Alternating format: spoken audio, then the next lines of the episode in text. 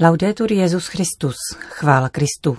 Posloucháte české vysílání Vatikánského rozhlasu v pondělí 23. listopadu.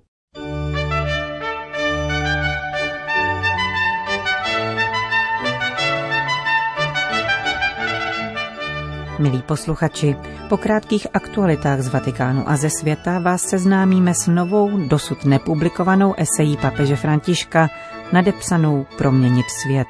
Příjemný poslech přeje Johana Bronková.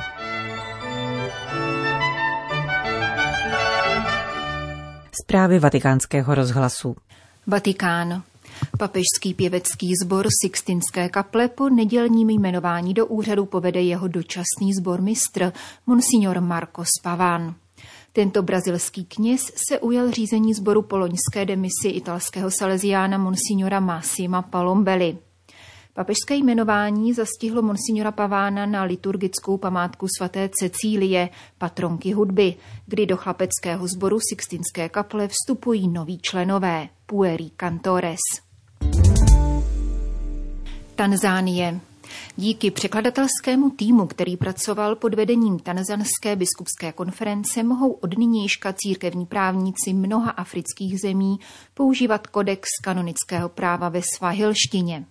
Překlad si vyžádal 7letou práci, avšak bude k dispozici 150 milionům svahilských mluvčích v Tanzánii, Ugandě a Keni. Jak vysvětluje sekretář Komise pro kanonické právo při Tanzanské biskupské konferenci otec Henryk Chamungu, o překlad kodexu z angličtiny požádali biskupové z řady zemí, kde je svahilština úředním jazykem, tedy Tanzánie, Ugandy a Keni, ale též jiných států, Rwandy, Burundi, Jižního Súdánu a Demokratické republiky Kongo. Nebe na zemi. Milovat a sloužit, aby byl svět proměněn. Pod tímto titulem vydalo Vatikánské knižní nakladatelství další svazek série obsahující meditace nad Božím slovem. Kniha zahrnuje rozjímání na duchovní témata s přesahy do kulturních a sociálních problémů současnosti. Reflexe čerpají inspiraci z poslední encykliky papeže Františka Fratelli Tutti. Vedle textů a promluv svatého otce najdeme v knize příspěvky ekumenického rázu. Jejich cílem je dialog s odloučenými bratry, s nimiž putujeme po cestě k plné jednotě. Předmluvu k publikaci napsal generální sekretář Světové luterské federace Martin Junge. Přinášíme vám plné znění dosud nepublikovaného textu papeže Františka. Lze ještě vůbec věřit v možnost nového, spravedlivějšího a bratrského světa? Lze skutečně doufat v takovou proměnu společností, v nichž žijeme, aby v nich nevládl zákon silnějšího a arogance bůžka peněz, nýbrž úcta k lidské osobě a logika nezištnosti? Umím si představit výraz, jaký se objeví na mnoha tvářích v reakci na tato slova, na tyto naivní otázky. Lehce povytažené koutky rtů, křivka skeptického pousmání, nebo v nejlepším případě soucitnosti, jež nás unášejí k životu ve společnosti bez iluzí. Máme tedy vzít na vědomí, že svět se svými nespravedlnostmi do nebe volajícími o pomstu je nezměnitelný. A nám, lidem církve, zbývá pouze úkol kázat pasivní odevzdanost nebo s náležitou zacikleností hlásat principy stejně pravdivé jako abstraktní. Žádný poctivý myslitel nemůže popřít proměňující sílu křesťanství v běhu dějin. Pokaždé, když se křesťanský život autenticky a svobodně rozšířil ve společnosti, zanechal ve světě vždy novou stopu lidskosti. Počínaje od prvních století.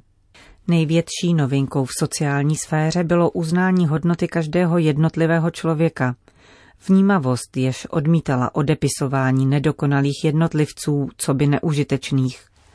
Vedla k uctivému zacházení s otroky a postupem času až k netolerovatelnosti samotného institutu otrokářství. S odpudivostí pohlížela na krutost gladiátorských her a na krvavá představení. Přinesla houževnatost, s níž benediktínské mnictví v barbarských dobách čelilo opuštění polního hospodářství a zapomenutí na řecko-latinskou kulturu. střídmou krásu románských kostelů a vzepětí k nebi v chvalospěvu gotických katedrál, přísné zamítnutí lichvy a morální předpis spravedlivého výdělku pro dělníka zakotvený v katechismu. Byl to nový svět, který povstával a pozvolna nabýval tvaru uprostřed starého rozkládajícího se světa. Jak se to dělo a co je tajemstvím této podivuhodné proměny a jaké poučení z toho můžeme vyvodit dnes pro nás, křesťany 21. století? Emmanuel Mounier, francouzský myslitel 30. let, říkal, že významný vliv křesťanství na evropskou civilizaci byl spíše vedlejším účinkem svědectví prvních křesťanů než předem připraveným plánem. Spíše nezištným důsledkem v prostotě prožívané víry, než výsledkem kulturně-politického programu vypracovaného v kabinetu. Mezi počátkem a účinky je vždy jakýsi nepřímý průběh. Zdá se totiž, že křesťanství vždy přináší účinky ve světské realitě jakoby mimochodem, někdy takřka z roztržitosti. Křesťanství ze sebe vydává to nejlepší pro civilizaci tehdy, když je zakořeněno v evangeliu. Křesťanství vnáší do jednání lidí navenek nejvíce, když sílí v duchovní intenzitě, spíše než když se ztrácí v taktikách a světské správě. Tento postřeh přirozeně platí z historického hlediska také obráceným směrem. Bohužel jsme toho byli mnohokrát svědky. Křesťanství ztrácí to nejlepší ze sebe, když je korumpováno, když se identifikuje se světskými logikami a strukturami.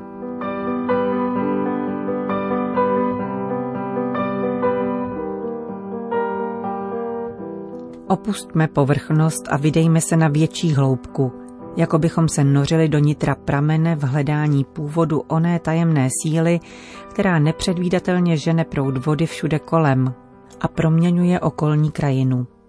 Tento původ proměňující křesťanské dynamiky lze s velkou názorností nalézt ve zkušenosti apoštola národů, Pavla Starzu, kterého Pán na cestě do Damašku vyhodil ze sedla svým mocným a milosrdným pohledem.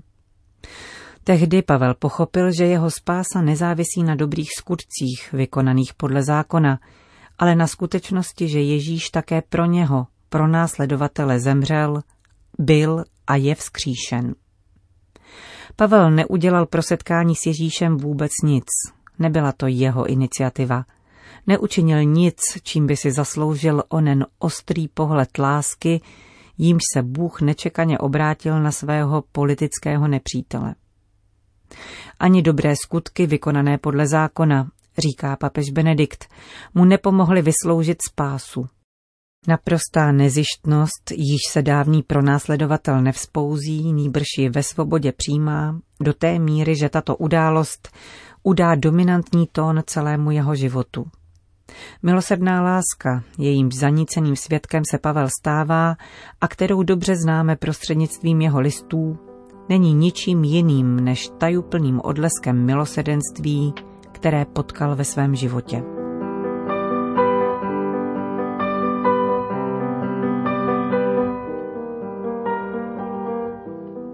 Křesťanská slova v naší době často vyprchávají, ztrácejí svůj význam. Láska, milosrdenství, výrazy vyvolávající dnes představu jakéhosi mlhavého sentimentalismu či melancholické filantropie. Chceme-li postihnout jejich křesťanský smysl, musíme myslet právě na zkušenost prožitou Pavlem, na proměnu, k níž v něm došlo z božského podnětu a která nepoznamenala silné rysy jeho povahy, neučinila z něho slabocha a marnivého snílka, nýbrž muže s velkým srdcem, přemoženého větší láskou. Ve svém hymnu na lásku v prvním listě Korinťanům zanechal nejpůsobivější manifest převratu, jaký Kristus přináší světu.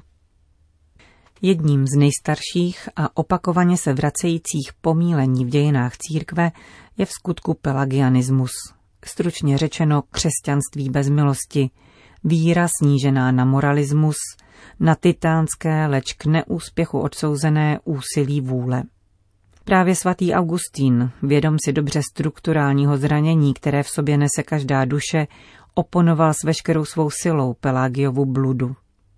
Křesťanství totiž neproměnilo antický svět svými světskými taktikami či etickými voluntarizmy, ale jedině skrze moc ducha Ježíše z mrtvých vstalého. Celá záplava malých a velkých charitativních děl, proud solidarity, který po 2000 let prochází dějinami, má tento jediný pramen. Milosrdná láska povstává z vnitřního pohnutí, z úžasu, z milosti. Od samého počátku, historicky vzato, křesťanská charita znamenala pozornost k potřebám nejkřehčích lidí, vdov, chudých, otroků, nemocných, utlačovaných. Soucit, cítění s tím, kdo trpí, sdílení. Stala se také obviněním vzneseným proti nespravedlnostem a úsilím o jejich potírání, nakolik je to možné. Pečovat o člověka totiž znamená přijmout za svou celou jeho situaci a pomoci mu k osvobození od toho, co jej utlačuje a upírá jeho práva. Primát milosti nevede k pasivitě, naopak znásobuje energii a dává růst vnímavosti k nespravedlnostem. Je to nový pohled, který má počátek v osobním zakoušení prožitku nezištnosti boží lásky. Neumenšuje, nýbrž vyostřuje dramatické vědomí naší omezenosti, naší hříšnosti. Právě proto však s větší naléhavostí pociťujeme potřebu spravedlnosti doprovázené milosrdenstvím. Severoamerický teolog Reinhold Niebuhr píše: každá spravedlnost, jež není ničím jiným než spravedlností, rychle degeneruje v cosi méně, než je spravedlnost. A Martin Luther poznamenával: pravá spravedlnost zakouší soucit, falešná spravedlnost opovržení.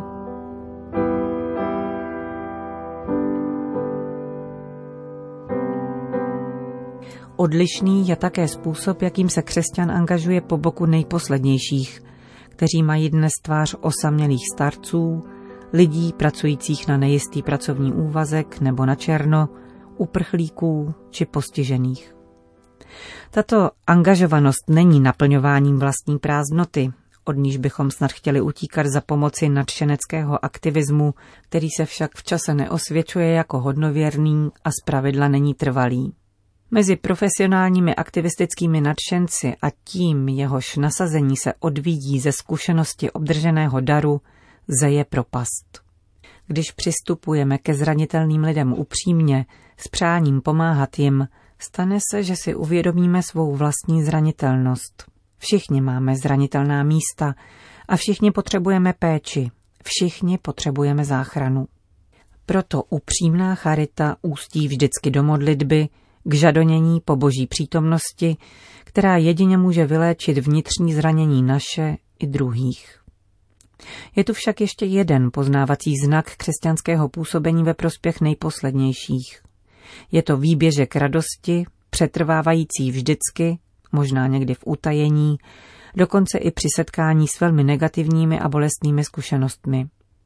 Totiž společnost přítomnosti, která neodvisí v posledku od vnějších okolností, nýbrž je darovaná. Totiž blízkost k Ježíši, v níž rosteme den za dnem v modlitbě a četbě evangelia. Jádro naděje na změnu, kterou Charles Peguy spatřoval jako ctnost dívenku, kráčející, takřka ztracená v sukních svých dvou větších sester, víry a lásky. Avšak ve skutečnosti právě ona, tato dívenka naděje, obě větší drží za ruku a podpírá.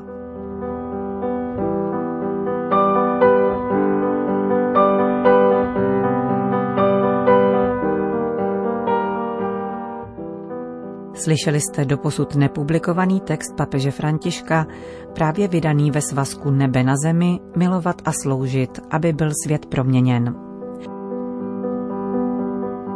Končíme české vysílání Vatikánského rozhlasu. Chvála Kristu, laudetur Jesus Christus.